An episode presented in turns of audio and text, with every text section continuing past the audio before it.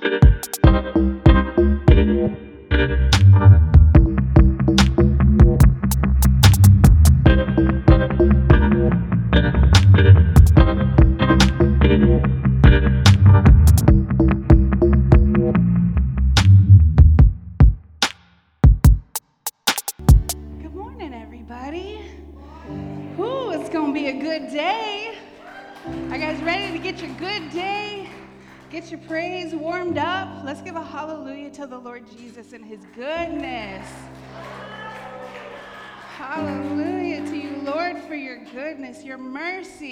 Hallelujah for some mercy? How about a hallelujah for some grace?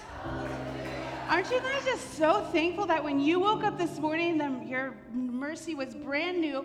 It's a mercy that you've never experienced before. It is just for today, and it is just for you. Whew. We've been praying this morning just for just for things to shift and never go back, for us to receive and never forget, for us to encounter the presence of the Lord so powerfully that we are shifted and we are never the same again. That we don't have to worry about receiving something and then letting it fall through our grasp and we're like, oh, remember that one time when I encountered the Lord? No, that you will encounter Him now and forever and you will be shifted. For, for, for just bad beliefs to be broken off, for us to just be never the same, that we have a fresh, a fresh lens, that we have a fresh a fresh touch from him, a fresh uh, revelation of just his absolute overwhelming love for you. Oh, Lord, you are just so good. I was in Psalm 19 this morning. There's like, Psalm 19 is kind of broken up into three little parts. The first is just, oh, the heavens declare the glory of God. When you guys ro- drove to work today, ever all the trees all around you, the weird humidity, the mountains, the grass, the the bugs and, and the flowers, they just all spoke of, of his presence and his glory. They just spoke to you. They declared the glory of God as you were in your on your way here today. And the skies proclaimed the work of his hands. And day after day they pour out speech. And night after night they reveal knowledge. They don't use speech, they don't use words, no sounds heard from them, and yet their voice goes throughout the earth. Just he reveals himself in creation. And the next part is about his word. You guys want to know something that's refreshing to you? Who's interested in being refreshed? Who's interested in being made wise? Who's interested in giving joy to your heart? Who's interested in your light, your eyes being more lit up? Who's interested in enduring forever? And who is interested in being made righteous? Okay, this is what it is, guys. His laws, his statutes, his precepts, his commands, fear, and his decrees. You guys, that is what refreshes us. People want to talk about God and how He has too many rules and He doesn't want you to have any fun. But this says that His laws and His precepts and His commands and His decrees make you refreshed and wise and give you joy and give you light. And they make you endure forever and they make you righteous. So, God, I just ask for for us in uh, the, the third part of Psalm 19. I almost got a little bit ahead of myself there. But the third part of Psalm 19 is David just saying, Lord, search me, look at me. I, help me to walk in your ways, Lord. Help me, help me to live out this what your word says. That, that, they're precious, that they're sweeter than honey, that, that by all of these things that we are warned we, that we could discern our own errors. God, forgive my hidden faults. Keep me from willful sins that they won't rule over me, that I will be blameless.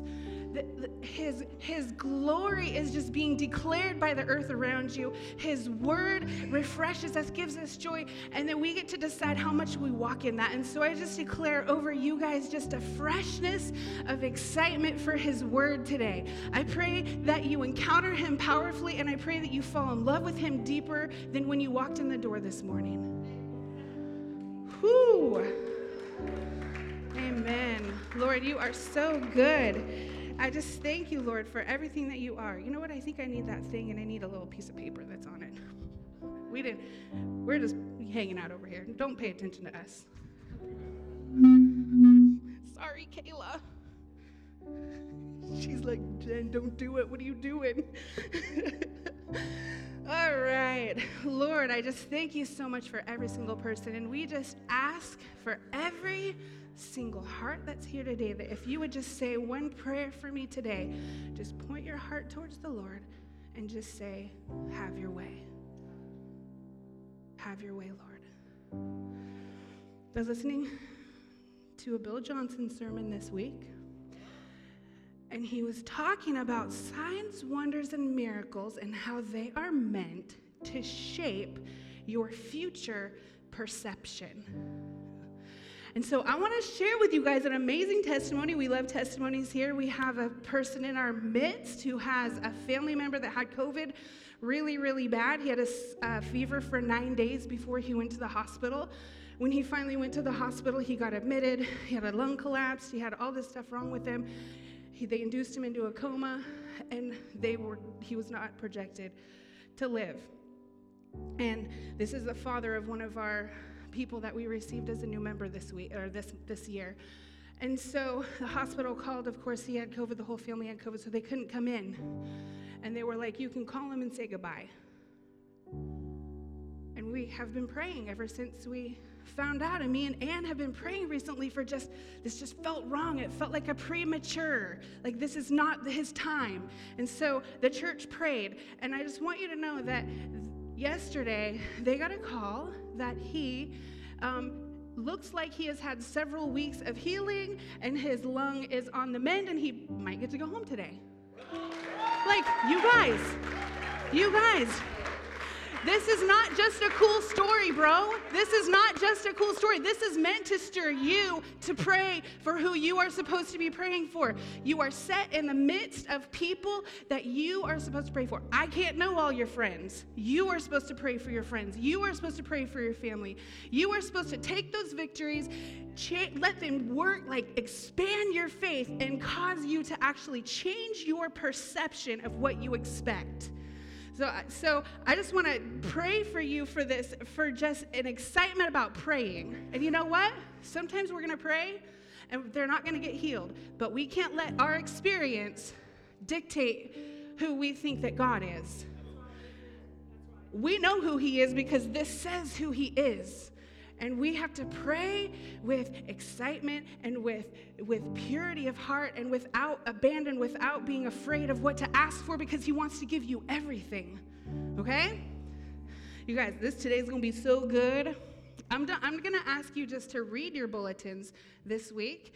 Um, if you want to know what's going on, we got a class coming up, we got a place to donate to Mountain of Mercy, that kind of stuff. Um, if you are people that are church family, not visitors, if you're church family that partners with us with tithing, you guys know the drill six ways to give, okay?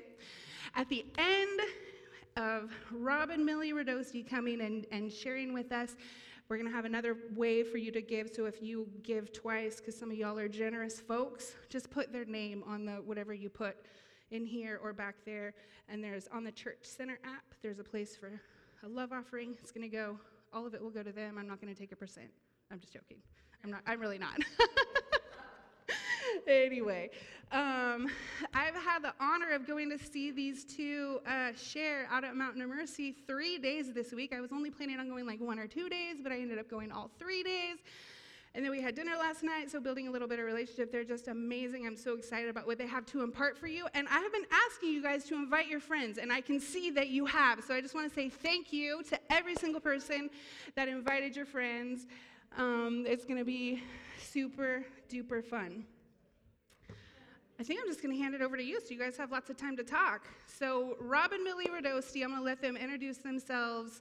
Um, Come on up, guys. Give them a big round of applause. You guys are rowdy today. It's good. Hey. You think we... Was it the camera?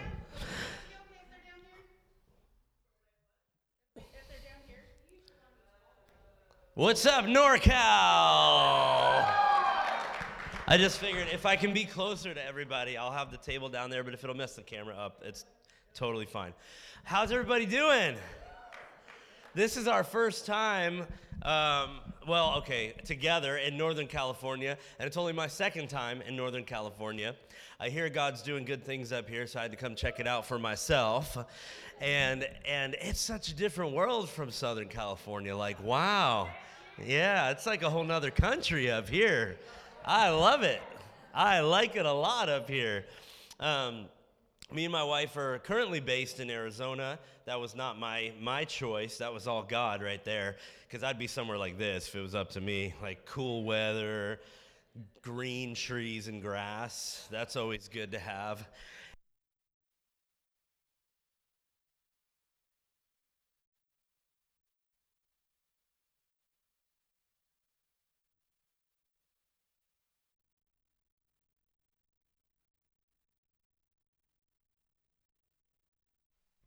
Test. Ah, ooh, okay.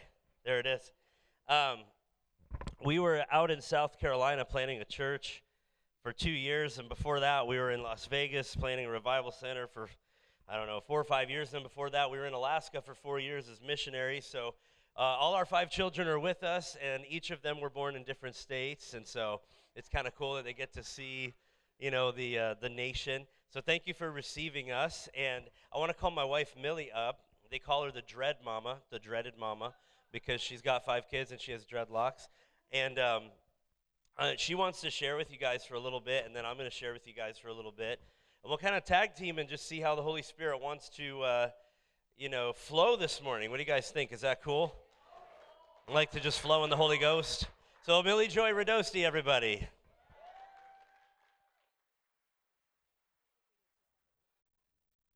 We usually don't speak at the exact same time, so we, we do well with sharing a mic. So it is an honor to be here. Thank you so much for having us. We feel like we've just walked right into family.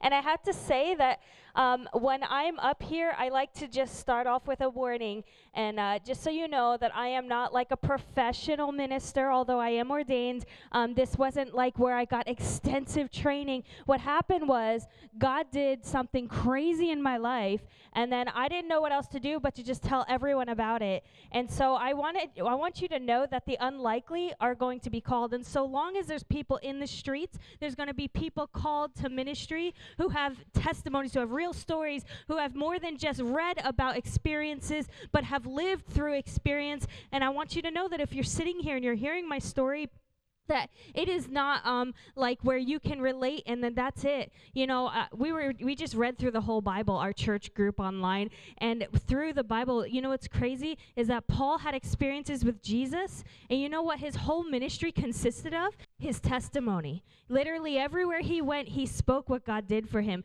And so I want to say that he was very unlikely. He even calls himself that. Like I was the most unlikely person to be in the position I am. And that's how I feel. I'm I'm the most unlikely person to be in the position I am. But as long as there's people suffering, there's people in the streets, there's people that are going to be touched by the power of God. There's going to be people that are preaching the gospel of Jesus Christ that d- that didn't come from seminaries. And in, and there's nothing wrong with seminaries because I've been to Bible school since and I love that stuff.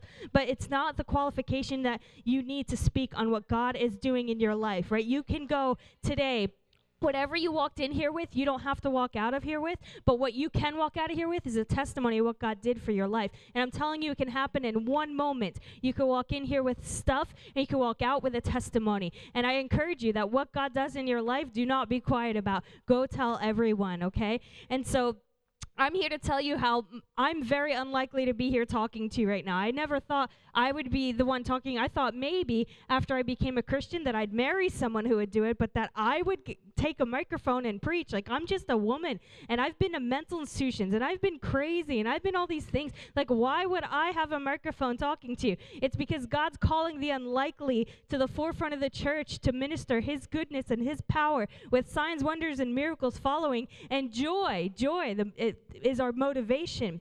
And so, when I was just a, a, a young person, uh, domestic violence reared its ugly head into my life. And so, um, what happened was my aunt was murdered by her husband.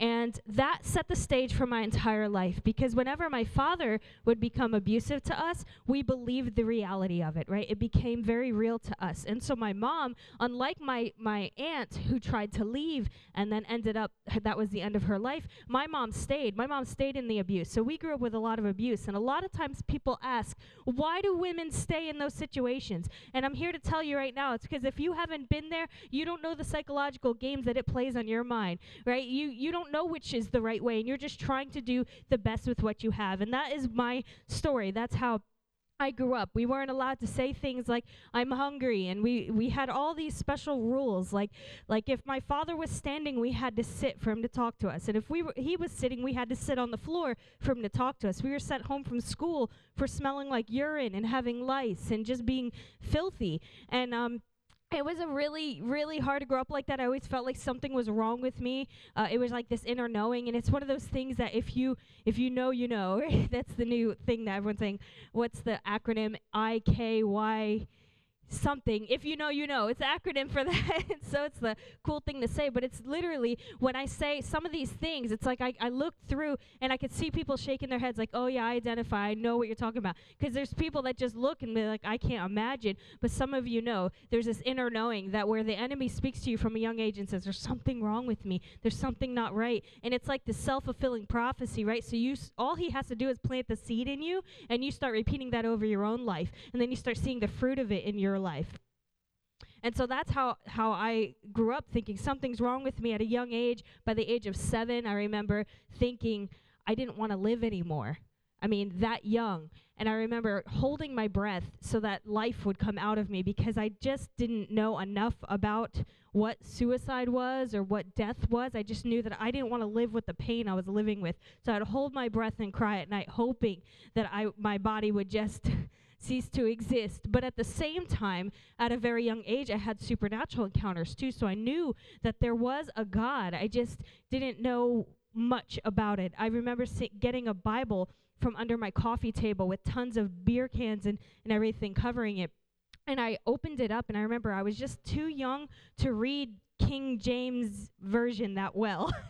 and so I remember looking at the words and even red letters and all these things and thinking, wow, there's like, I could feel power from these words, but I couldn't even read them yet. And I knew, I knew there was like a power. It was like a holiness and a purity. And I thought, even in my young age, I thought, can anyone really live this? This is crazy. This is, this is amazing, but I never felt like I would measure up to that. And so I went and uh, I would go to my room and pray to see angels. So at the same time, like even from a young age, I had this battle between knowing in the power and the supernatural, but feeling not good enough for it, feeling unworthy to attain such a level that I could live by this. Uh, so I became obsessed with death, as you know. Um, when I was very young, I, I would try and hold my breath so that I wouldn't live. By the time I was 13, I started writing poems about suicide and death and, and just being obsessed with all this. And, and I'm sorry, I know these are some trigger warnings, so I should have said that first. There are some trigger warnings. Like, uh, I try not to go into too much detail, but I do have a book, um, Daddy Issues a New Life, and I, I wrote it like that on purpose. Daddy Issues. A lot of people say daddy issues. I'm like, that's not where it ends daddy issues a new life. He issued me a new life. So it's not like where you're stuck in daddy issues forever, but he gives you a new life. He issues you a new life, and that's what he did for me. And so if you want to know more detail, there is more detail in my book. But when I speak, I try to keep it pretty tame and but give enough uh, information so you get the full picture of my story. And so by the time I was 14, I, I got really into self injury, and I would um, you know, I, I don't even want to go into too much detail about that, but self injury, even that looks different. Uh, even some of you might have gone through it in older years and it looks like alcoholism or drug abuse or things like that. But in younger years, it looks like, you know, different kinds of self injury. And um, I wish I, I went along school was my outlet. So in the midst of feeling like I just didn't want to live and being obsessed with death and self-injury and all these things, I would go to school and I'd achieve everything. I went, you know, from being in special needs classes when I was young to being in AP advanced placement courses for college credits by the time I was a junior. I worked really hard. I was in varsity soccer, varsity softball. I was going to be thespian of the year for my um, drama club, and then I was also in, in drum majorette and, and bands, and I played the flute, and I just loved. I loved my school. I loved achieving things and working hard. It's always been the kind of person I am, and it's been a, a sense of relief for me. So when I was a junior in high school and I was getting into student government and all these things, I had my whole senior year planned out. My parents came to me and said, "Your brother is getting bullied really bad. We have to move." And I thought, "Oh man!" So so we decided um, that we would move. But just before then, I had made some friends that were um, older than me, and I would always follow them around. And this was part of my school adventure. so I would follow these seniors around, and they invited me to their church. So they invited me to their church and, and took me and his friends and everything else. And I remember that one of the things that they said about the church service they invited me to was that there'd be food. And I was like, oh, I'm totally there. You know, there's food. so just a little evangelism hint for anyone who wants to bring people in the church food, okay? food works. so I went and I remember that I had all these clothing that didn't like fit me appropriately because I um we got tons of hand-me-downs. I'm going to tell you thrifting is cool now and I love it, but back in the day when when it, you feel like it's all you have access to, it can kind of put a shame on you. I don't think there's any shame in thrifting. I find the coolest things in thrift shops now. But as a child, I remember feeling so much guilt um, thinking like I was on the free lunch program and I would get th- uh, everything that I owned handed to me used. And I just remember feeling like the stigma of it. And I remember one of the times that my family was like, uh, "We're running out of food. We literally we've used all the food pantries in the area. We can't go back to any of them. We're just done." And I remember going back that Friday um, to school and eating my last free meal, thinking, "Am I gonna live till Monday?" And uh, that's just kind of like the stigma and the shame that was hanging over me. So to have this kind of um, couple people that believed in me who were seniors in high school and invited me to their church and then they said there's food i'm like i'm totally there. So I went home and i got this skort i don't know if anyone remembers what skorts are right? so they're like shorts. They're super cool. I'm aging myself by talking about this, but they have like a little flap in the front, so they look like a skirt. So I wore these, but they were a little too small for me because you know when you get things handed to you all the time, you're constantly growing and you're growing out of clothes and everything else.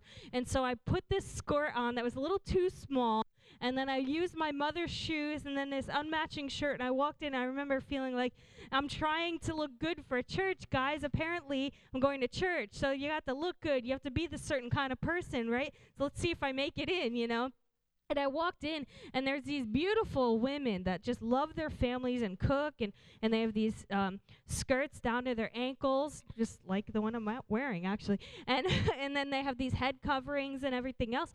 And I wouldn't have known that I was any different. I wouldn't have known that I looked any different because they just embraced me.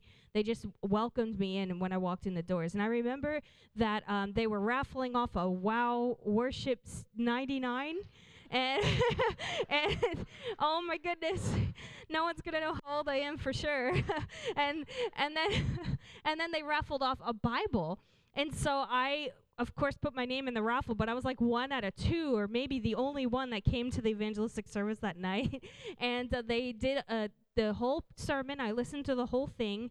Um, and I had been in and out of Catholic church as a child, so I knew about Jesus. I knew about Jesus. I was just taught, um, and nothing against the Catholic church. I was just taught that that like I, I couldn't understand it on my own, the Bible. So I had to go through somebody. And so this was the first time that people were t- telling me I could know about Jesus personally, and I could read the Bible and all these things.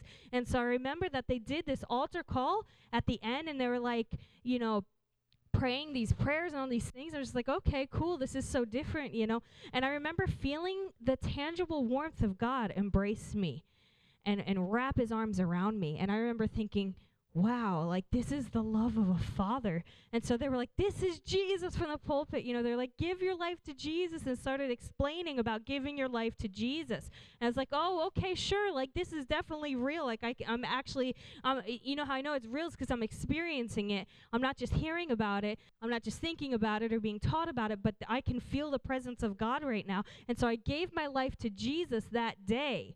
And so that was uh, just a beautiful time in my life where I just oh, by the way, I did win the Wow Worship CD, and I did win the Bible. So I would go, y'all clap for me winning the contest, but not me giving my life to Jesus. Come on now. you guys are just so happy for me. I love it. So I went home and I, I worshiped every day just like they did in the church. Like I just did what, what they did in the church. So I put my headphones on and put the CD on and I just raised my hands and sing to Jesus. And my family thought I was absolutely nuts. They were just like, no, you know, what are you doing? You know? And so uh, by the time I had gotten water baptized, they had all come. And I wish I could say that the day that I became a Christian was the day everything got better. That's it. Story over. Have a nice day. Let's enjoy lunch. Nope. That's not where it ended for me. And I remember thinking that day that um, I believed, I, I formed this belief that because I felt the tangible pres- presence of God, that nothing bad would ever happen to me ever again. That is not true. I'm here to tell you that that is not true. That just because you love Jesus and just because he loves us and he sacrificed everything for us does not mean that in the world we won't have trouble. Quite the opposite. Actually, John 16 33, Jesus says that in this world you will have trouble. And I tell you this so that you have peace. This is the motivation behind it our peace. That in him he has overcome the world. So as long as we're walking in Him, it's not that bad things are not going to happen to us. It's that no matter what does happen to us, we're going to have the ability to overcome it because He has overcome it. And we have the ability to walk in peace and joy. For the joy set before Him that led Him to the cross, we have access to that same joy. Okay? And so, yes, my my I, I jumped around a little bit. My, my brother was getting bullied, so I'd worked for all these things. I'd really gotten ingrained in the church, and then my family said we have to move.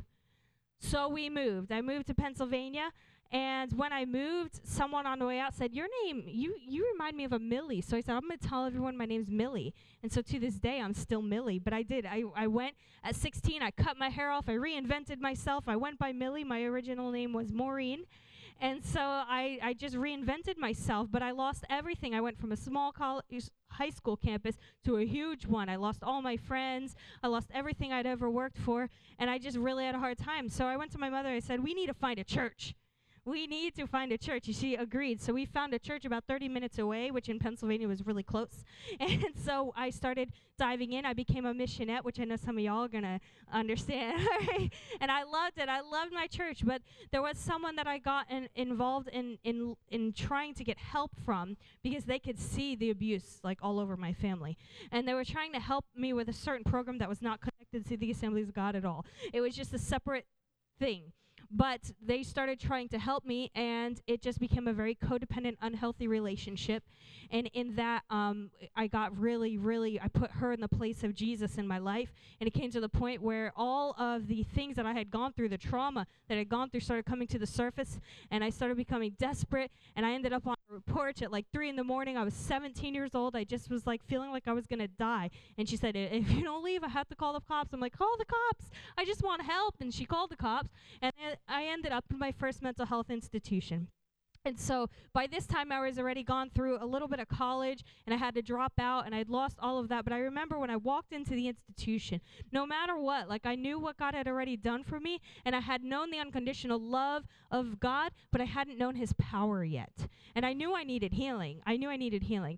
But in the same token, that the, the church that I got saved in, I would walk back home and walk back into my abuse, right? And so these are things that are like hard to talk about, right? So uh, I had a lot of residue from that. I ended up going into several mental health institutions after that. I remember the first time I walked into an institution, I looked down the halls and every scary movie I ever saw just flashed through my mind. I saw twins down the hall and lights flickering, and none of that was real, okay? But in my mind, I was like, this is where crazy people go, right? Because of how Hollywood puts it. But the truth is, is that these programs are built to help bring people to homeostasis or, or a way to stay equal so that they can get better. Not, it's not supposed to be some scary, stigmatized thing and so with that, uh, I, st- I went in and out of institutions. I was diagnosed with borderline personality disorder, bipolar disorder, post-traumatic stress disorder, um, all the depression with suicidal tendencies, eating disorders, a- anything you could think of pretty much. Um, that I had been in and out of institutions. I had been on a ton of medications. And I just came to the end of myself at one point. I said, God, if there's a reason for my life, you have to show me. I ended up in a homeless shelter. I ended up living in a group home. I ended up living uh, in par- partial hospitalization programs outside of the hospital. So it'd be 40 hours a week, intense therapies, nonstop. Um, whenever I wasn't being institutionalized, and I just felt like I was like I know I know you have a plan. I just don't know what it was. And uh, God, if you have a purpose for my life, I really, really need to know. And I was at the end of myself, ended up with a final suicide attempt. I, t- I took a whole bottle of pills and uh, I had passed out. The next day, I wake up on my couch. My friends come to me and they said, Hey, did you know that, like, what happened? Like, you just passed out. What happened? And then I, I said, Okay, well, I'll tell you since you found me and, and helped me but don't tell anybody. And what happens when you tell someone not to tell anybody? They tell everybody, right? And you can read that. For those of you who read your Bibles, you know that even Jesus did that. He said, Don't tell anybody. And what they do? They told people, right? It was like a marketing strategy almost. Like whatever you don't want people to know, tell tell them don't tell anybody, right? And so my friends, they went and told the nurse, and the nurse brought me in, and I didn't lie to her. I told her the truth. They brought me into the hospital, did the psych evaluation, took my blood, did all of that, and you know, there's a lot of waiting when you're waiting to get into an institution. Um, and they were going to admit me because by my own admission I, I w- of what I've done. And they came back to me and they said, not even the normal dose of your medication is in your bloodstream. Like they, they didn't know what to believe. I had the witnesses, I had the bottle. It was just, I knew what it was. It was a miracle. God was speaking to my life. God was saying, guess what? There's a purpose for your life. I'm answering your prayer. And from that day on, I knew that God had a reason for me to be here. And so I count that as the day I actually died. So that was my new creation day. So then I I, I was still in these programs, and I decided at that point that I was just going to make, I was going to cooperate. I was just going to do what I needed to do. And some of you who have been through programs know, know what that is. You know, like, is there's a point where you're fighting it, and then you're like, okay, I'll, I'll cooperate. And that's what happened. I, I decided I was going to cooperate. Um, I met this missionary guy um, his mother would always I in the church because I'd always gone to church. Like I was always committed to going to church no matter what I was going through. Hey, so I'm my professional photographer here, so just don't, mind him. Uh, so w- no, thank you. Uh, so I decided to cooperate, and I decided, and, and then I went to the church that I always gone to, and I met this woman who would tell me about her missionary son, which I had no interest in knowing because I thought missionaries were just like really religious people with their hair parted to the side. No offense to anyone who parts their hair to the side, but but who wears suits and and ties and briefcases and other countries with sand blowing in the distance, and uh, that's that's all I could think about with missionaries. I just did not think that I want had a lot in common with this person. And so finally he came off the mission field, visited our church, and the first message, so he walks in with a mohawk and like gauges, and I was like, "What? What in the world?" It's like who who dresses like this and calls themselves a minister? Like, don't you have to look a certain way? You know, isn't that a requirement or something? And so I sat through and I took notes. I always took notes in my in when I was sitting in church. And he uh, his first sermon was about marriage, and how God uses marriage to make you more like Jesus. I was like, that's pretty bold for someone not married to preach about, you know. so I sat there taking notes, but that was the first sermon I ever heard of this missionary guy, and I went up to him, and uh, we started connecting over music. Uh, and and he we went out uh, to eat a meal, and he said, you know, I think God has better for you than these ruts to be stuck in. And, and I, I was like, no, if I come off these meds, if I come out of these programs, I, I won't make it. You know, I'll, I'll just die, you know. And this is what I've been told. This is what I've been taught, how my brain's been wired, all these things, you know. And he's like, I believe God can set you free. So we prayed. And when we prayed, I was able to come off my meds, graduate my partial program, and marry the guy. so, so he he got to see the completion of my healing and together we had five kids and went into ministry and god is good right? So amen. Amen. So i guess i can go into a little bit more but i want to have time for rob to speak. So i don't know if you're ready to come up yet but um, I'll just leave it there. So I'll let the missionary who stepped in and got to see me through my healing, and now we go together all over the world and help pray for others to receive their healing too. Come on. So, all you young bachelors, the mental institution is where it's at, my brothers. Let me tell you something right now. I'm just messing with you, but really, God just does amazing things. And I remember the doctors had told her that she wouldn't be able to have children. The Holy Ghost determined that was a lie. we were actually missionaries in South America. We were in Brazil um, at the time. We'd been trying to have children for a while, and um, we uh, like I, I know that there's more to the story, but we just have one Sunday morning. So at another point, we'll be able to get you a little bit more. But I'll talk to you about our books and stuff in a minute. But we were missionaries in Brazil at the time, and we were kind of fed up with the fact that we couldn't like that she wasn't getting pregnant, and so we really began petitioning the Lord, and uh, we got pregnant with our first child on the mission field and it was just like one thing after the other. You know when you when you come out of darkness man the enemy's not happy about it right? And so while she was pregnant with our first child she got bit by a brown recluse like a brazilian brown recluse and it was just miracle after miracle. We ended up in the hospital and the poison they said this is what they told us at the hospital. They said the poison had stopped halfway up her arm and didn't go any further, and they had no explanation for it. That's what they. So it was just like one thing after the other.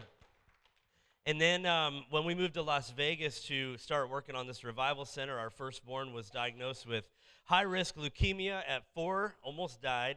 Uh, we were on a four and a half year journey uh, with that, and now he's been completely cancer free for years. Thank you, Jesus. He's here. You'll get to meet him. And so, you know, this is not just fluff. This is like real, authentic God stuff, you know? God uses people, he uses medicine, he uses but he he has his way. And when things happen, you know, like you end up in an institution or Lazarus dies or whatever, Jesus says, "No, this will be for the glory of God." Amen. This will be for the glory of God. And so I'm not going to share my whole testimony in detail with you. I'll share a couple points, but the entire thing in a lot of detail is here. This is my autobiography. It's called And He Unleashed Me to the World From the Depths of Darkness to a Date with Redemption. This is a, a brand new version. It's 50 pages beefed up. So uh, this one just came out. So we've got these available at the back. And I don't like dedicate a whole lot of time to the satanist stuff and the occult stuff that's what i came out of i do talk about it but it has a, the whole journey of like you know once i came to know jesus uh, walking that journey and the bumps along the way and maturing and you know like it's very very raw. And so um, that is a great resource. My wife's book that she talked about is called daddy issues a new life. And uh, we've got it here. We have these available at the back. And it again it's a really good evangelism tool. You know if you know anybody that's struggling with with mental illness or anything like that you definitely everybody knows somebody that is struggling with that usually within their family and you know hide it under their pillow they'll find it at the right time. We've heard crazy testimonies about things like that. I've had like mothers of like satanist kids come and say i bought your book i hid it i hid it under their pillow or i put it in their closet and like a year later they found it and prayed and received jesus right in the closet when they you know like i've heard it's just crazy like so and so you know i encourage you guys write your own book because you never know where it's going to go amen? Um, my wife has this is actually rare. We don't usually have these on hand. I think I have two or three left. It's called Let's Get Shift Done Manifesting Your Destiny with a Sound Mind. This is Millie's second book, and um, it's all about developing a value system, being a, a, strong leader, discovering your passion, shedding the victim mentality. It's kind of almost like a, uh, a mentorship book from the, the, the right side of the cross. You know, like it's, it's very unique. So we have those available. And then this is my brand new one, Happy Holiness, the Rise of Redemptive Reformers. And that is why we are um, traveling the country as a seven member family on the Happy Holiness Tour. And uh, so I'm going to talk to you guys a little bit about this one. And my favorite question, and I've done some TV shows and radio interviews and stuff with this, and I always get the same question, and it's this Is happy holiness an oxymoron? How can you be happy and holy? You know, and it's so it's just sad that that is the question. But it's okay. It's good to ask the questions. It's just sad that we got to that place. You know. Now maybe you don't have a testimony like Millie's or mine, and I'll talk about mine a, a tiny bit here in a minute. And I want to just encourage you. One of the number one lies that I, because I've spoken in thousands and thousands of churches in 60 countries, one of the number one lies that I always hear that people believe is that I don't have a testimony. So you guys know that, let's say there's people from Mountain of Mercy here, and you're like, well, they have a testimony, but I don't. I've been in church since I was three, you know. That's a testimony. I don't know if you realize that or not, but, you know, sometimes people come to me and they're like, well, do I have to, like, maybe I should go off in the world and, like, get addicted to drugs and become a Satanist and then get saved again so that I have a cool testimony? No. No, no, no, you definitely do not have to do that. There's people that come to me and they're like, you know, ah, I said the sinner's prayer when I was three and like I've never even like smoked pot. And I'm just like, that's a testimony. I don't know if you realize it or not, but like God has kept you and you carry the testimony of Jesus. So whether you have a testimony like mine or Millie's or these guys or like one that I just talked about, don't believe the lie that you don't have a testimony. Okay? That's the first thing that I just feel like that's on Holy Spirit's heart right now, that the Holy Spirit wanted me to say that. And so, Lord, if there's anybody in here that's believing that lie, we break that lie off of them in Jesus' name. Right now, we break that lie off of them. Now, if you if you feel like you don't have a testimony and you feel like, well, I've just kind of always been like good, praise God for that. You have been set apart and you find the joy in living set apart and being empowered to be set apart. And there's others that maybe came from things in the world that you didn't, and they feel like, you know, how will I find that joy again?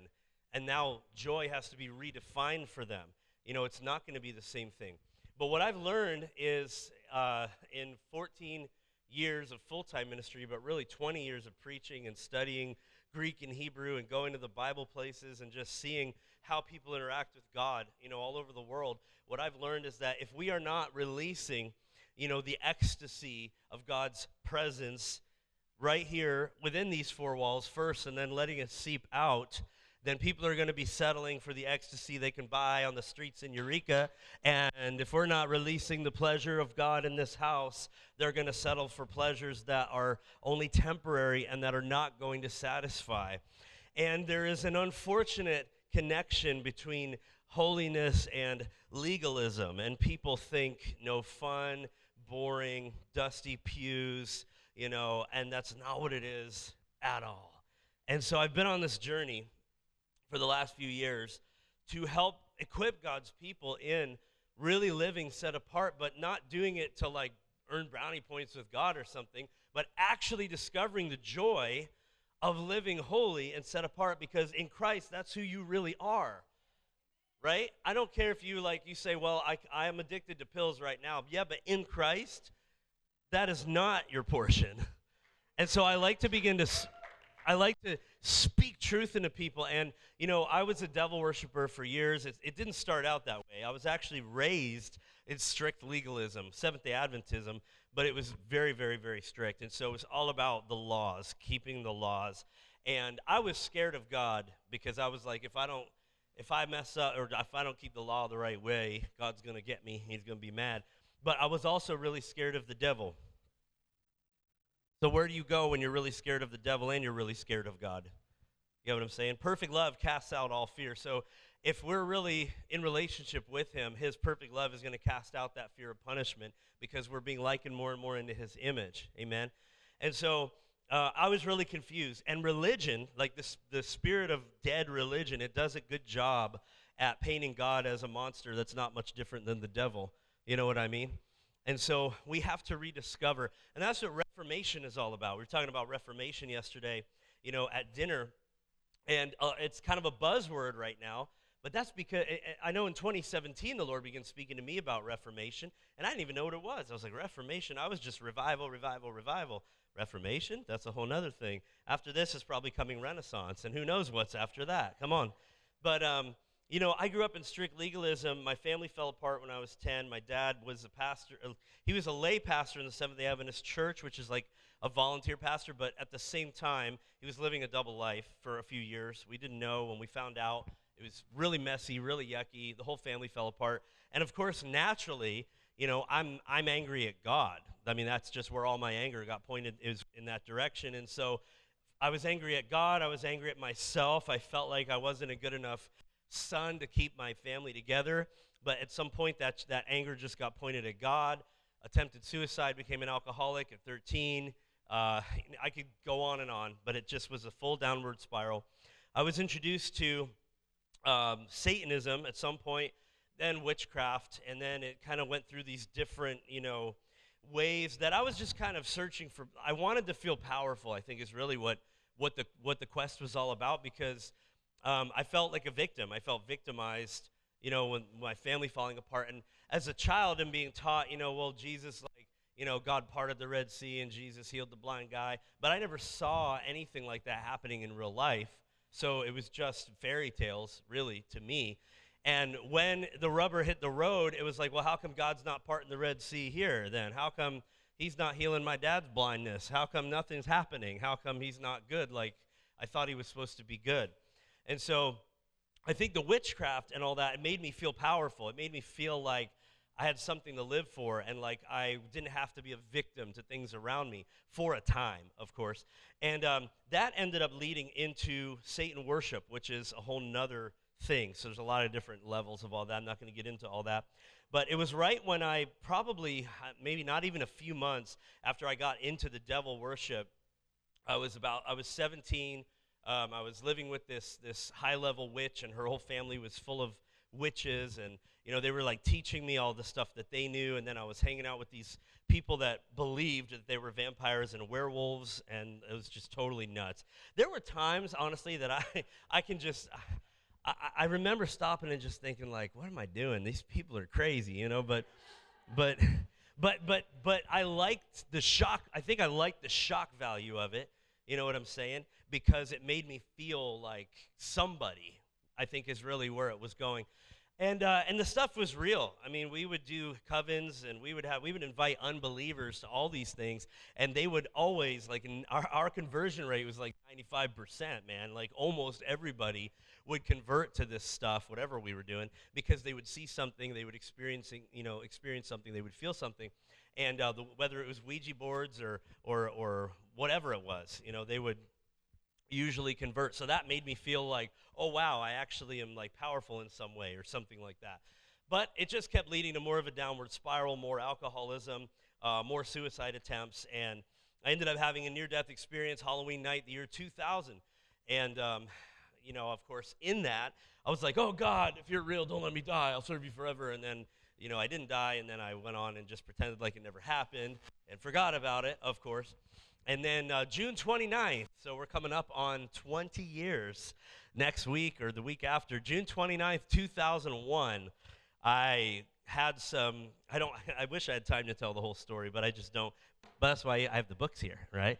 Um, I was, uh, I was, I went to a Christian music festival to convert as many Christians as I could to the devil, and I and I took some friends with me, and so we know we had our pentagrams and our. I was a cross dresser um, a lot of the time. I had lots of makeup on my face and black leather and fishnets, and no, not the kind you fish with up here in Northern California, the kind you bought at Hot Topic back in the day, and. Um, you know, so I, I ended up having a radical encounter with Jesus at this festival as I was trying to convert Christians to the devil. And uh, so it didn't work out too well for me. We'll just put it that way. God had something up his sleeve, and it was because I, cha- I, I eventually during the festival I ended up challenging God, and that was then it was all over. And I can remember when I, I, shared the whole story up at Mountain of Mercy, and by the way, Lynn, thank you so much for all your hard work and hosting us and receiving us in the region and connecting us with other people. You guys are just doing an amazing job up there. And, um, but you know, during the encounter, I can remember because, like I said, in my childhood, I was fairly scared of God as well as the devil. And so for me, uh, when I first encountered the presence of Jesus and my body began shaking, I collapsed to the ground. My first thought was, God is real. My second thought was, and He's killing me. And my third thought was, and I deserve it. you know, like, because that was just what I thought I deserved. God's going to kill me, and I deserve it. Look what I've done. I've blasphemed Him, I've turned people against Him, you know, and. Um, but he wasn't killing me. He was um, making me a new creation, apparently, is what was happening there. And uh, and I remember, like, I hated the name Jesus up to that point, but the name Jesus just fired out of my mouth like a speeding bullet. I'm just screaming the name of Jesus, and I'm confessing all this sin. God, take all this, take that, take the other thing. I don't want any of it. I just want to know you. And I'm just crying and bawling. And all my Satanist friends are staring at me like, What are you doing? You know? and because uh, it didn't happen to them, it only happened to me at that at that point, you know. So everybody was all freaked out, and um, so after I got like radically saved, hey, come on, those who are radically saved, save radically. Come on, you know what I'm saying? That's all of you. Come on. Jesus radically did what he did for all of you 2,000 years ago. Amen. So, um, anyway, he gave you the excuse to go radically save and seek the lost and reconcile. And oh, I love it. I love this ministry of reconciliation. Um, so I got plugged into this. What I guess it was called a full gospel church, and and I, God bless them. I love them. But everything in its mother was demon. Demons, demons, demons, demons, demons, everything. Now, I knew all about demons because of my past. And so I actually I didn't have to struggle to see demons in or on anyone or around anything because I could just see them naturally. And I think during the time that I was practicing all that, deep down I kind of knew that they were like familiar spirits and stuff. I just had like I never I don't know, I never bought into the thing that they were just neutral spirits. I could always feel that they were either demonic or light and uh, like one or the other. I just always could feel that. And so everything was just demons, you know, and demons are getting cast out. And because I'm the ex Satanist, everybody's like, Rob, you know, come over here. We got a demon on aisle two. Rob Radosti on aisle two. There's a demon manifesting. Come cast it out, you know. And I didn't want to like only focus on demons anymore because I had just focused on demons for so many years. And you know, and, and so it was okay, but as time went on, the Lord began to give me a revelation of sonship. And, you know, Romans chapter 8, it says that we receive a spirit um, of sonship, which adoption really is the Greek word huiothesia, it's sonship, by which we cry out, Abba, Father.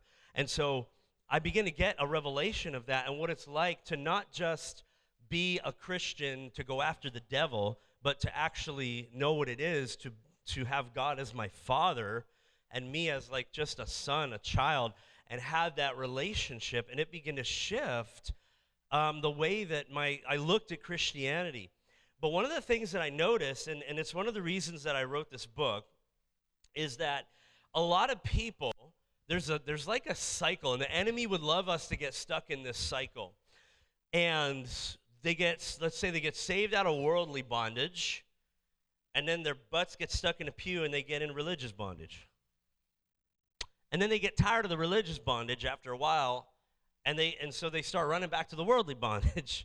And it's like back and forth, back and forth. You know, you got kids, and, and, and you'll say, you ask people for prayer, and you're like, they just got like one foot in and one foot out, and they're like back and forth, and I don't know why. Because they haven't encountered true freedom yet. That's why. And it's only in Jesus. But they're looking at us. People are you know, people are looking. There's everyone is searching. Jesus said in the book of John, "When I'm lifted up, I will draw all men unto myself." Therefore, you can assume safely that everyone you meet on this planet is being drawn to Jesus one way or the other. Amen. And but when they meet me, when they meet you, I want them to actually encounter real life. I don't want them to see someone who's striving and doesn't feel good enough for God and who's worried that God's going to punish them and who's worried that, you know, all this stuff. But I also don't want them to be tempted to go back into worldly bondage.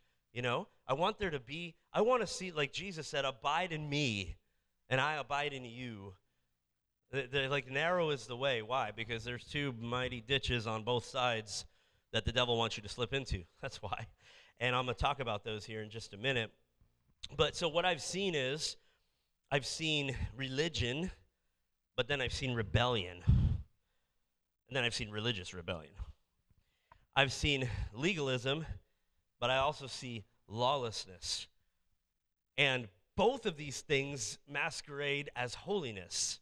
That's the kicker. Self righteousness, you know, look, look how I've earned my way to God. Look, how, like I grew up in that. But then there's this other extreme. Well, God just loves me. Everyone's his children. Only God can judge me. Jesus already paid for my sin, so I'm just going to live like the devil and live like hell, you know, and it's okay. No, it's really not. You're actually going to destroy yourself if you do that. So, what I want to see is I want to see people abiding in Jesus, so full of joy, so full of life, and they're not slipping into either one of these ditches because their eyes are just on Him. And as your eyes are on Him, as you behold Him, you begin to see who you truly are called to be and how you truly are called to live on this earth. Amen? And so, what I'll give you an example. So, and I didn't share this up at Mountain of Mercy, so this is kind of a little bit of an extension of what happened after I got saved. I was I was on fire for Jesus, man, and I still am. I was so zealous. I would get kicked out of restaurants everywhere I went. I would get kicked off anything because I would just preach so I was blue in the face. I couldn't even hold a job. Could be because of ADD, could be because I was just preaching too much. I don't know. But uh, I, I could not hold a job. I would just preach at all of my, my bosses. I would, you know, and people were so, like, they would get so uh, stirred up because they didn't know how to, how to respond that you know they would go for like a cigarette break or for like a some of them would go shoot up in the bathroom at, at, the, at the job and I'd be praying for them, and I'd be like, "Can I go? Can I go on a scripture break, please? Can I go read some script?" I'd keep a little Bible in my back pocket, and they'd be like, eh, "What are you talking about?" I'm like, "If you can go smoke a cigarette for five minutes, I can go read Proverbs one and two for five minutes. Uh, and so I would like I would like challenge them. You know what I mean? And so hey, listen, I feel the glory on that right now. Some of you like you're used to going and having a cigarette break, replace it with a scripture break, and let's start seeing what happens. Amen. There's some there's a word of wisdom for you. But anyway, like they were so worked up, and uh, and I started to get frustrated, you know, and I was just like these. people are just full of devils, you know, like and and it got to the point where like I literally like all I could see on people was was demons, you know. And one day I got so wrapped up and, and I was just like, Am I I'm not praying enough. If I prayed more, like more demons would come out. And it became this performance thing for me. And, you know, a lot of times in our Christian walk, we don't realize that what's happening is we are participating in this beautiful, unbroken fellowship between the Father and the Son and the Spirit and Jesus is sharing his life with us, but we feel like this is a belief system that I must uphold and prove and, you know, maintain and do everything the right way, but it's not about our performance, right? Like your behavior will shift as you abide in Jesus, for sure, 100%. Um, but it became so performance oriented for me that I burned out and I didn't, I was just like, I don't even know if I want to be called to ministry anymore. I'm just tired. And so the Lord got me alone. He actually brought us to Alaska, and uh, that was totally a surprise. And we ended up in Alaska with no ticket home. so we had one child at the time. Uh, we were in this little hunter's cabin in Wasilla, right across from Sarah Palin's house on lake on that lake. And the Lord began to just visit me, and it was like a week, and He refreshed me so much. But He began to speak things into me and say, you know, you don't need to perform. Like, I, I'm going to love you the same if you preach to 10,000 or one, if you pray for 10 hours or one. Like, your performance is not going to shift the way that I feel about you. And that really changed me it, it, and helped me, you know, because I didn't. I didn't know that. I just thought like I got to go be the best, do the best, do do more for God than everybody else, and I burn out, you know. And um, but I'll never forget it when He released me back into ministry.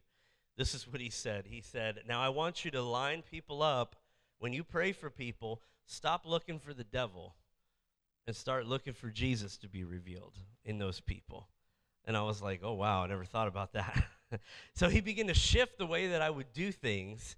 And it would it brought me so much joy because instead of looking for the devil behind every trust me, if you you're abiding in Jesus, and there's a devil behind the bush that you're by, the devil is going to make itself known and you're going to take care of it because you have authority.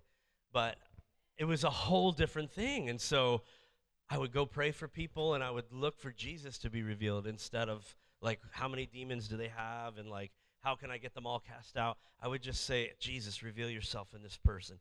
You know, Paul says in Galatians 1 15 and 16, God was pleased to reveal his son in me that I might declare him as glad tidings among the nations. Somebody say, in.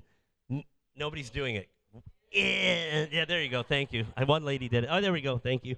One lady. The women are always the first, and the men are like, I don't know. I might look stupid. you already no i'm just kidding you don't um, i'm just messing with you but so there was this whole revelation that i got and i'm like wow i'm not preaching the gospel to just see sin revealed in people and devils. I'm preaching to see Jesus revealed in people. Sin is already revealed. All the stuff's already revealed in humanity. I want to see Jesus Christ make himself known in this person, bear witness with their spirit, right? That they're children of God, have the right to like have that experience, right? what we call the born again experience. And so um, I began to, to train people and just say, okay, there's like these two massive ditches. And, you know, God, it says in Second Corinthians 7 1, this is right now one of my absolute favorite scriptures. And here's what it says Because we have his promises, let us cleanse ourselves from every defilement of body and spirit, bringing holiness to completion in the awe of God. Like, the, I'm going to tell you, there's two types of awes. It's either going to be awe or awe. You know what I mean? Like, let's say you follow your favorite preacher and all your hope is in them and then they fall into sin or something. It's like, aw. But if we stay in awe of God, nothing's going to get in there and like cause us to slip into these ditches. It starts with disappointment. It starts with, you know, embarrassment. It starts with religious works or whatever. So, you guys remember when Jesus said, I have shown you numerous works from my Father in heaven. Which of them are you going to stone me for? These are living works. These are things that are alive that are bringing people life. He's not talking about dead works. That's a whole different thing. And that's all through Scripture. So there's dead works, which is like trying to earn your way. And listen, you can, you can recognize indoctrination very easily. Anybody that's trying to earn, earn something that can only freely be given, that's indo- it's, there's indoctrination. There's a religious, there's dead religion. Do you get what I'm saying? So if, if we get caught in this rut where we are trying to earn something that can only freely be given, or buy something, or you know, attain something that can in our own power that can only freely be given, it's dead religion. And and that's exactly what the enemy started in the Garden of Eden. He went to Adam and Eve and he said, Hey, you want to be just like God? Do this. They were already just like God, number one. number two, if they do that, they're going to access something that God was trying to protect them from the knowledge of good and evil, but He packaged it in a way to make them feel like they were missing out. So they took it into their own hands.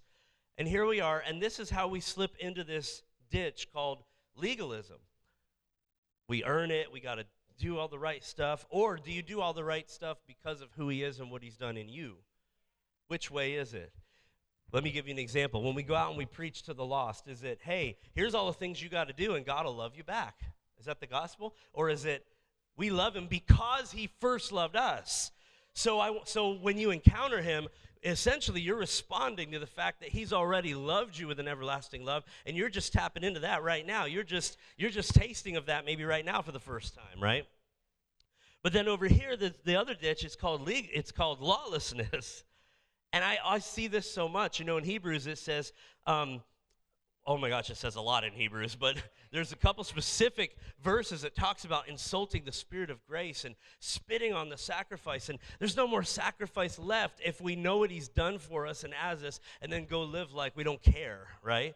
Or go live like, well, he paid it all, so, you know, whatever. It's actually a really serious offense against your own, you know, relationship with God. I mean, why would we want to do something like that? And so, um, in his presence, there is fullness of joy. There's fullness of joy. So we can expect then that these things would give us a type of sense of false joy or temporary joy, but it's only abiding in him that we are going to really have, you know, fullness of joy and fruit that remains. Jesus is after fruit that remains. You know, oh my goodness, there's so many different places that I could go with this, and I know that I'm going to begin to to wrap it up, but I believe the church is in a reformation right now around the world, and some people have their own idea of what that's going to look like, and other people think it's going to look the opposite of what the other people think it's going to look like. But you know, when we've been, we've kind of been in like corporate revival ish since like the early 90s and before. I mean, there's been moves of God everywhere, right? And when we have revival like this, I believe the end goal of it is reformation so that things can be reformed to look like what it's supposed to look like in the first place. And I did a bunch of research uh, when I was writing this book. And let me give you a couple tidbits. And I know this is something we talked about yesterday uh, at dinner, and I just think it's going to really encourage you. Um, I love reading church history, you know, and, and early church fathers and writers and things like that. And in some of my research for the book, I, I found out and discovered that in the early church, like in the first century, I wanted to see how did people view these, these disciples back then? Like what, what did it offer to the world system at the time, right? And how many of you know that there's numerous verses that talk about how the gospel causes us to escape the corruption of the world, right? Like it talks about this in Titus, and you know, Titus 2, the grace of God that brings salvation has appeared unto all men, teaching us to deny ungodly lusts. And in Second Peter, it says he's caused us to participate in his uh, in his divine nature, so that we can escape the corruption. Or is it First Peter? Sorry, uh, found in the world. Right. So there's this essence of believing the gospel that causes us to escape corruption. Thank you, Lord. Let's tell all the politicians that. Glory to God. Okay, but do you see what I'm saying here? So in the what was the corruption? In the first century, half the world had been destroyed by plague and pestilence. Half the world. Jesus the, the God the word incarnate comes right at this time, right? Right in the midst of half the world being destroyed by plague and pestilence and the Roman Empire, you know, just bulldozing everything. And so when he began to preach, when John the Baptist began to release, repent for the kingdom of heaven is at hand, today we tend to hear, repent. Black robes, flogging people, you know. No, it was actually a glorious message that was being preached because essentially what was happening is they were saying, Stop going to the temple with your sacrifices, come dip in this water and put your trust in the Messiah because he's already here and you can escape all the regulations and trying to do it all yourself and the corruption of all the government systems that are antichrist you can escape all of this. So then jesus begins preaching it. When john the baptist's head's lopped off he's the last of the levitical priesthood jesus and he's like repent for the kingdom of heaven is at hand. That word repent i, I have this whole teaching on it. I have a whole chapter on it here. I was in greece two years ago and i said tell me what this is metanoia they said, well, first of all, it's metanoia. And I'm like, well, go tell every American preacher that because they're all saying it wrong, okay? They all say metanoia. And I, so they're saying, no, it's metanoia. Okay. Meta is think, nea is after. So in Greek, in Greek, it's actually a, a verb that, it, well, it can be. It's like, it's a word that says afterthought. So essentially, I said, well, what does it mean? What does that mean? And they said, it's like encountering something – and rethinking everything you ever thought you knew about it and letting it shift everything inside you. You know, it's like it's like, oh, glory. I feel a preach coming on. So it's like encountering Jesus, beholding him, rethinking everything you ever thought you knew about God, and then letting it shift everything inside of you, letting your inner man be completely shifted according to that reality. And I said, man, this is glorious. Repent is a Latin word that was carried over from the Latin Vulgate directly into the German, directly into our 15, whatever, 117, whatever translation it was. And it's repentance. It means to pay penance over and over again. That doesn't exactly sound like metanoia in the Greek. But anyway, that's why I like to help people clarify because I do love the King James Version. It's just, uh, it's really good to dig in there and see, okay, what exactly do these words mean? There's a couple of them that were carried directly over from the Latin. One of them is repentance, another one's religion, which is a re word, just like repentance. And in the Latin, it's religiare, which, si hay alguien aquí que habla en español, ustedes saben que hay un verbo, okay, nobody speaks Spanish. All right. So, in Spanish, there is a verb, ligar, it means to bind up. Well, in Latin, it's the same thing. It's ligare, re ligare, to bind up over and over again. That is our English word religion. But there are four Greek words for religion in the New Testament, but it translates it religion for every single one in our Bible. So, uh, what does that mean? That means let's dig in and let's get God's heart. And it makes me excited. Amen. So, what we ended up with was this religious system where we go pay penance. And I don't think that was God's heart behind the whole deal. I think He wanted to know us. I think He wanted to live in us and give us His laws and know us personally, like write His laws on our hearts. And so, what happens is we're in Reformation. It starts in 1517. Martin Luther nails the theses to the door, and he's like, Why are you making people go pay to have their sins forgiven? And why are you doing this? And why are you doing that? Now, whether you agree with everything he said or not, listen, Re- Reformation is more messy than revival will ever be, okay? And so the Reformation that we're in right now is that God is calling his church back to holiness, and he wants us to know him so personally he doesn't want us in either one of these ditches, and we've been floundering around. Maybe got one foot in the legalism ditch, and one foot in the lawlessness ditch, and one foot in the religion ditch, and one foot in the rebellion ditch, and maybe you're just religiously rebellious, or maybe we're religious about not being religious. How about that? I got people. Sometimes people come to me, they say, Brother, why are you wearing a suit jacket? You should be free in Christ. Well, what if I want to wear a suit jacket? Stop being religious about not being religious. You know what I'm saying? Like we we can just get ourselves in so many ditches and just go around mountains over and over and over, right? And God just wants us to know him so personally that we just ooze Jesus everywhere we go. That we, you know what I mean? That we're just his hands and his feet. And so we're in a reformation right now, and the gospel has not lost its power. It is the power of God unto salvation. And, and, but if we look at how they received it in the first century, when the gospel was preached, believe in the Lord Jesus. In him there is forgiveness of sins. In him there is freedom. In him, you know, you live and move and have your being. He is the only name under heaven by which men can be saved. When in the first century, do you know what do you know what happened when they would believe on Jesus? They would escape the corruption of the world they were no longer bound to this performance ritual thing, but they were also no longer bound to the fall of Adam because the last Adam is so much greater. Uh, what he's done is so much greater than the pickle the first Adam got us into in the first place. You know what I'm saying?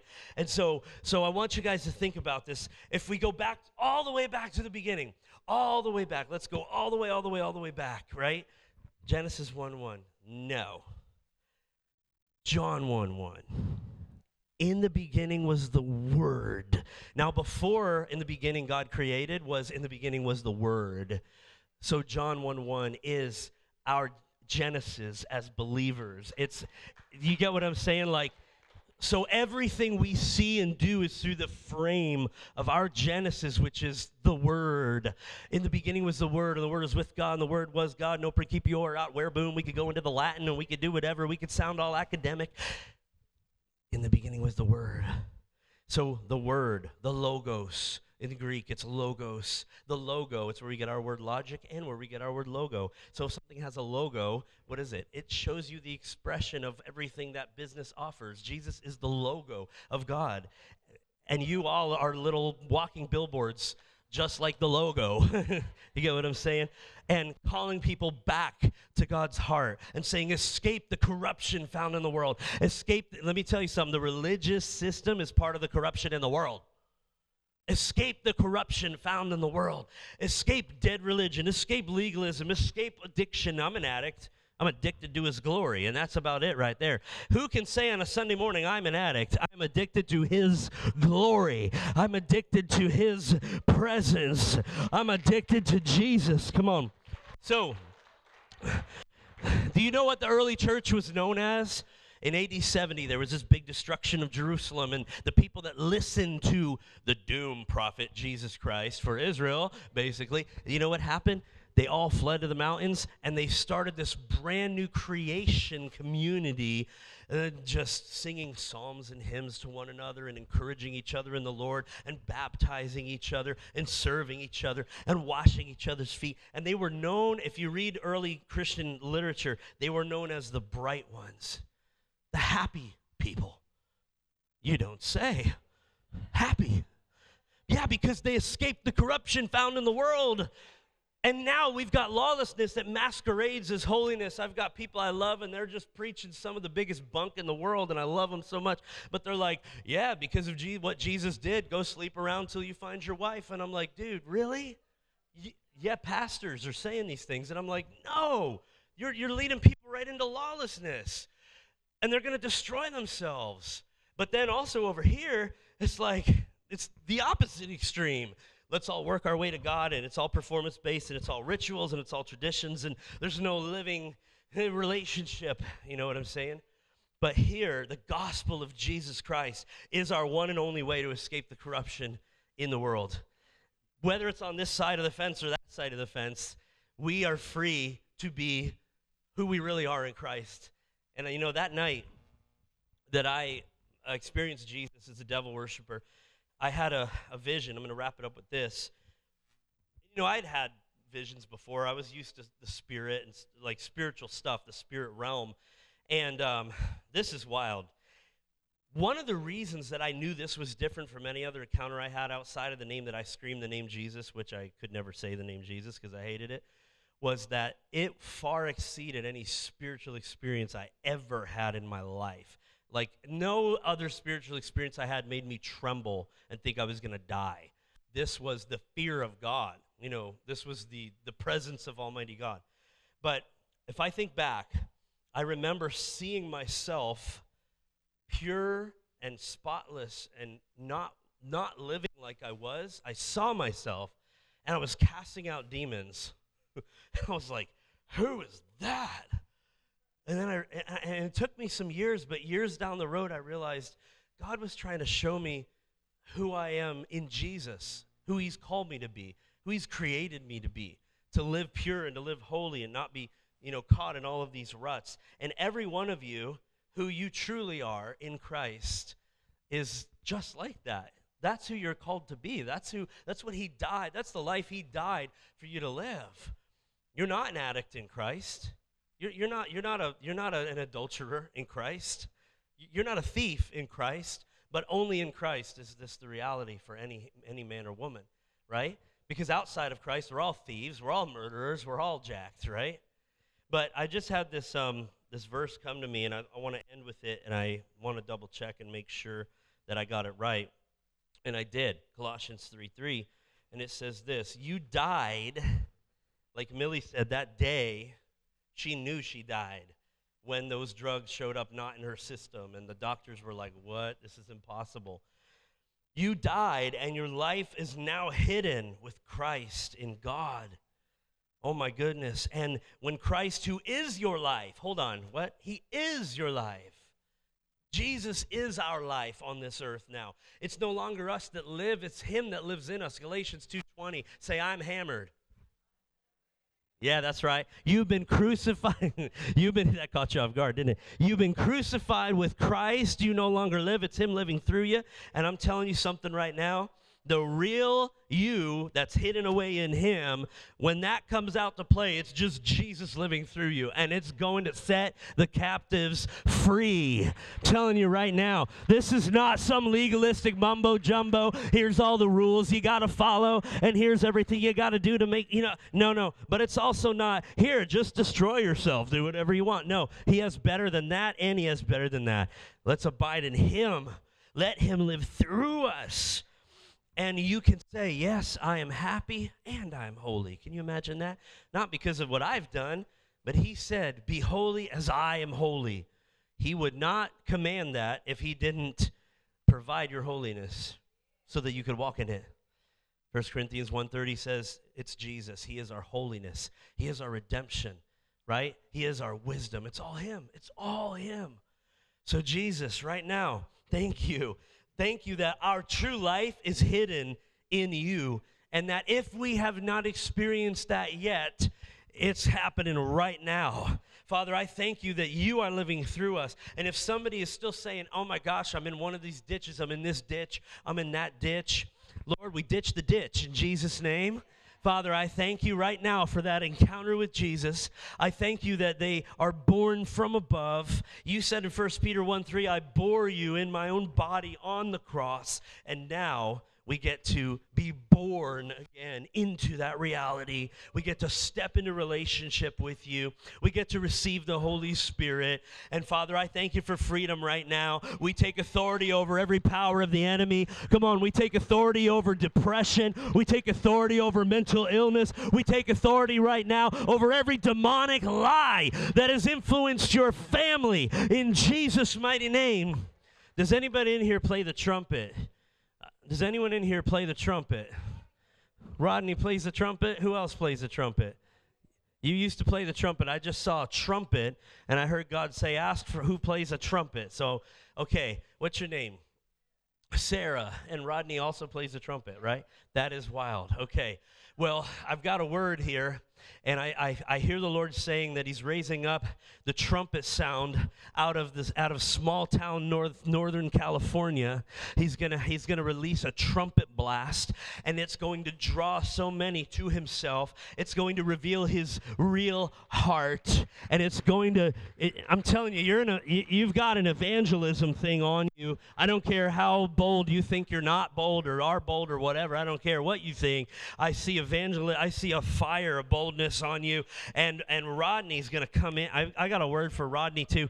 He's going to come into a a. Uh, there's like a ventricle of God's heart that that is now open to him, and he's going to go right into there, and and and he's gonna he's gonna like.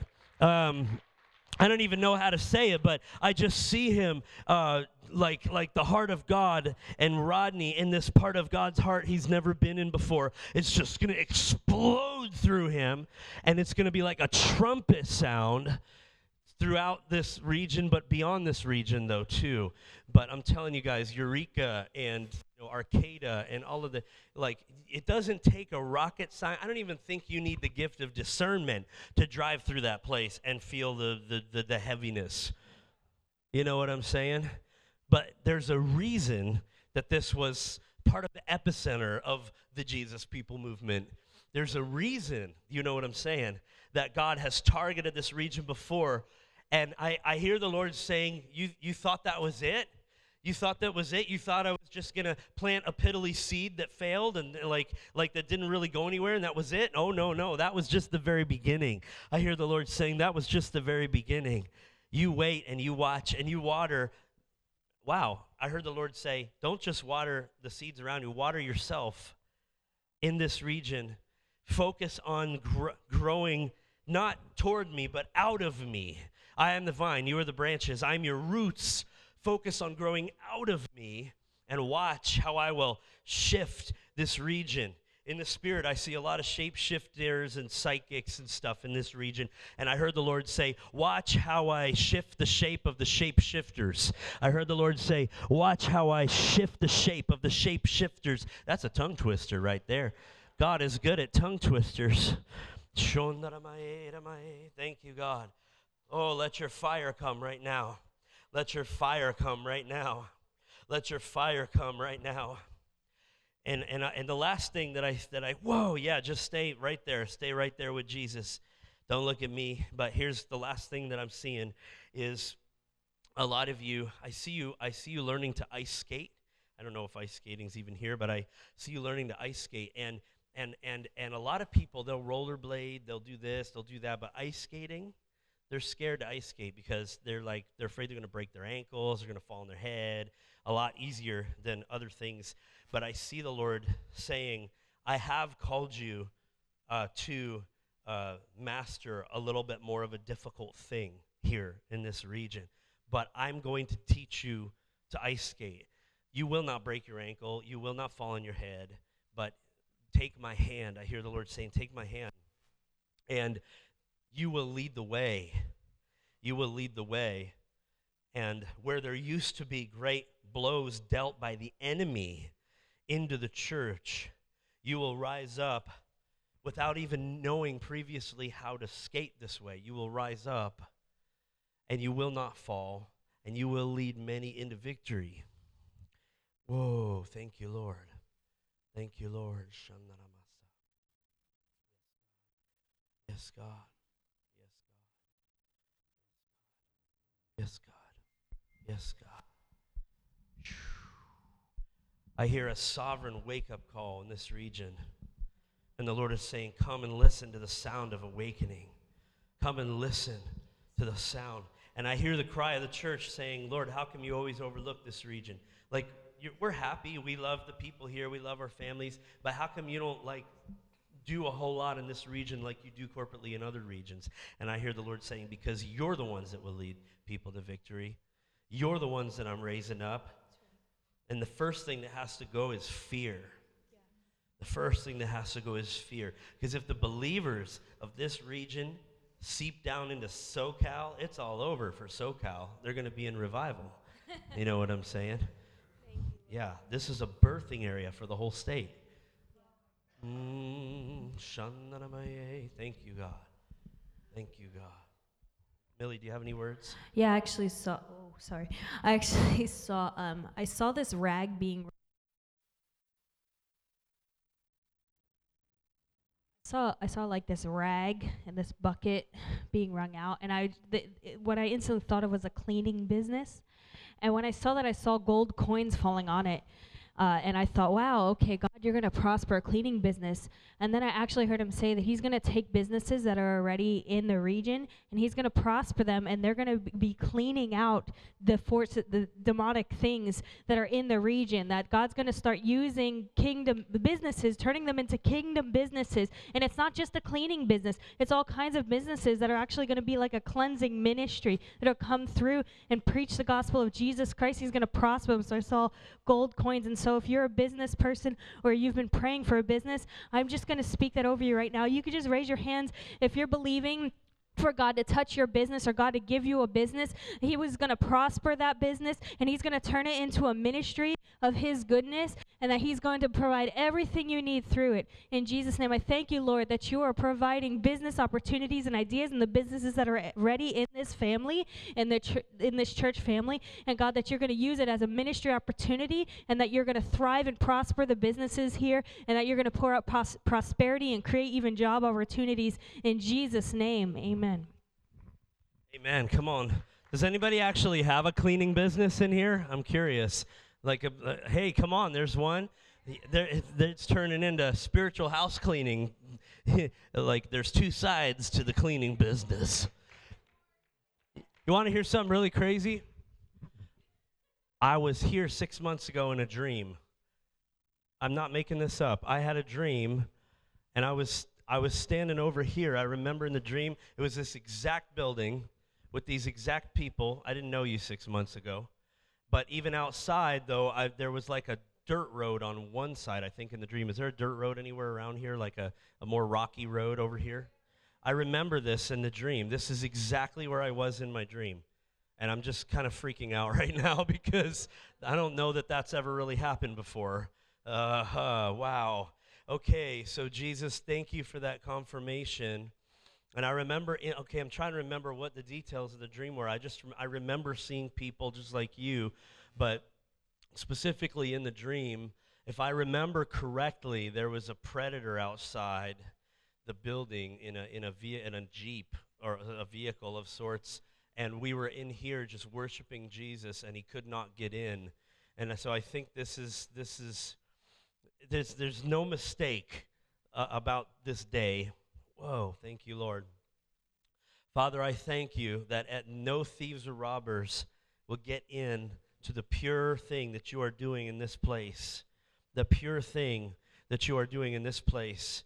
Pastors, we declare it over you in Jesus' name. No thieves, no robbers will get in and infiltrate the purity of what God is doing in this place. In this place. In Jesus' name.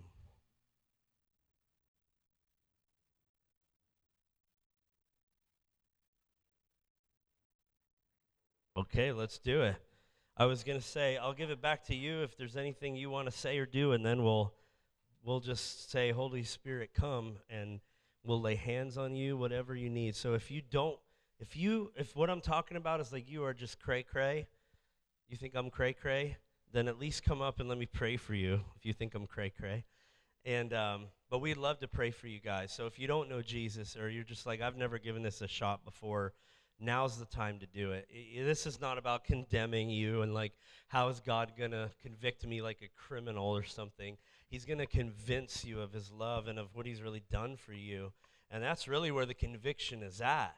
Like, yes, we've all been messed up, but he died our death, and so we can live his life right here on the earth and live in fellowship with him. And then on the side of that, too, anybody that needs healing or any, you just want to touch from God, not from us, but from him then please come up. And this is open right now. Father, in Jesus' name, we thank you for just receiving these ones and touching them powerfully in Jesus' name. Uh, does anyone that has uh, an issue with an organ that's right in here, like in a gallbladder or a something right in the middle, like digestive or stomach? Uh, okay, what is it? Stomach cancer. Here we are, and that's like right here. Okay, so Father, in Jesus' name, I break the power of stomach cancer over her, and I command every rebellious cell in her body to bow the knee to Jesus now. Power in Jesus' name. We break the power of that cancer right now.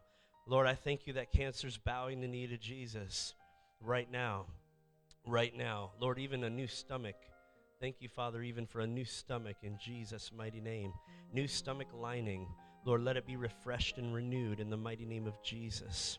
In the mighty name of Jesus. Wow, I feel the fire on her right now. Fire just burn it out of your body. Let the fire of God just burn it out of your body in Jesus' mighty name.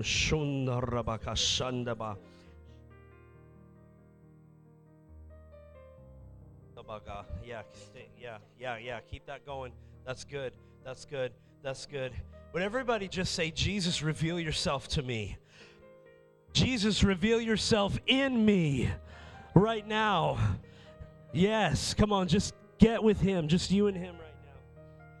I just want to say if you came here and you maybe have never heard a message like we have preached today about our stories and you're maybe not used to what we are talking about, maybe you've heard things like this and you're just skeptical.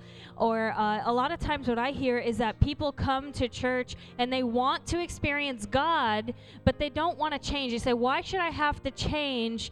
Because uh, with an all loving God, doesn't He just love me how I am? And I have to say, He does love you. He died for you as you are so that you don't have to stay where you are and that you don't have to change, but you have to completely die. And you know that you can't do that in your own power. So you don't actually have to die. He died for you. And so what you get to do now is that you don't have to worry about do I change and how much of myself do I have to change and how much of myself do has to die, but you can receive his death, burial and resurrection right now. And so I just encourage you in 1 Corinthians 15, 22, it says that we get to receive his new life. We get to become a new creation in him.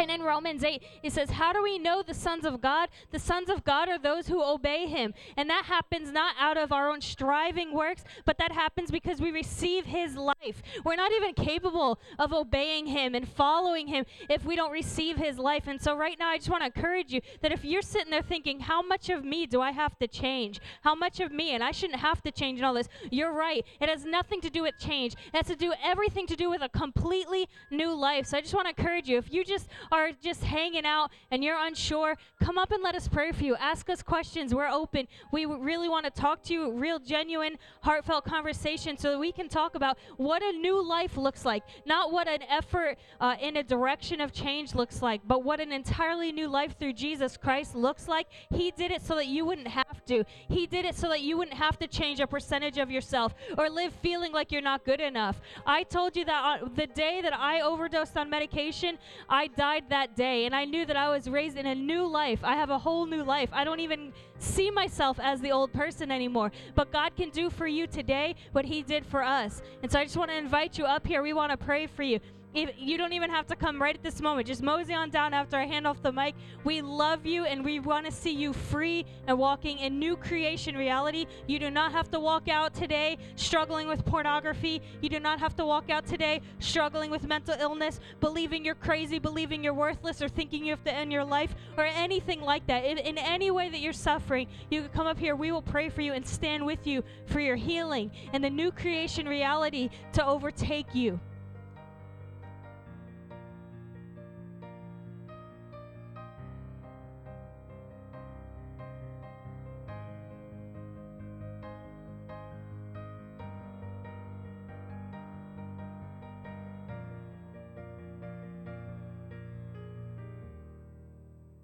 Oh, you guys come forward. If you want to leave an offering, leave an offering. We're just so thankful for the just the way that these two have just poured into us. So, whew.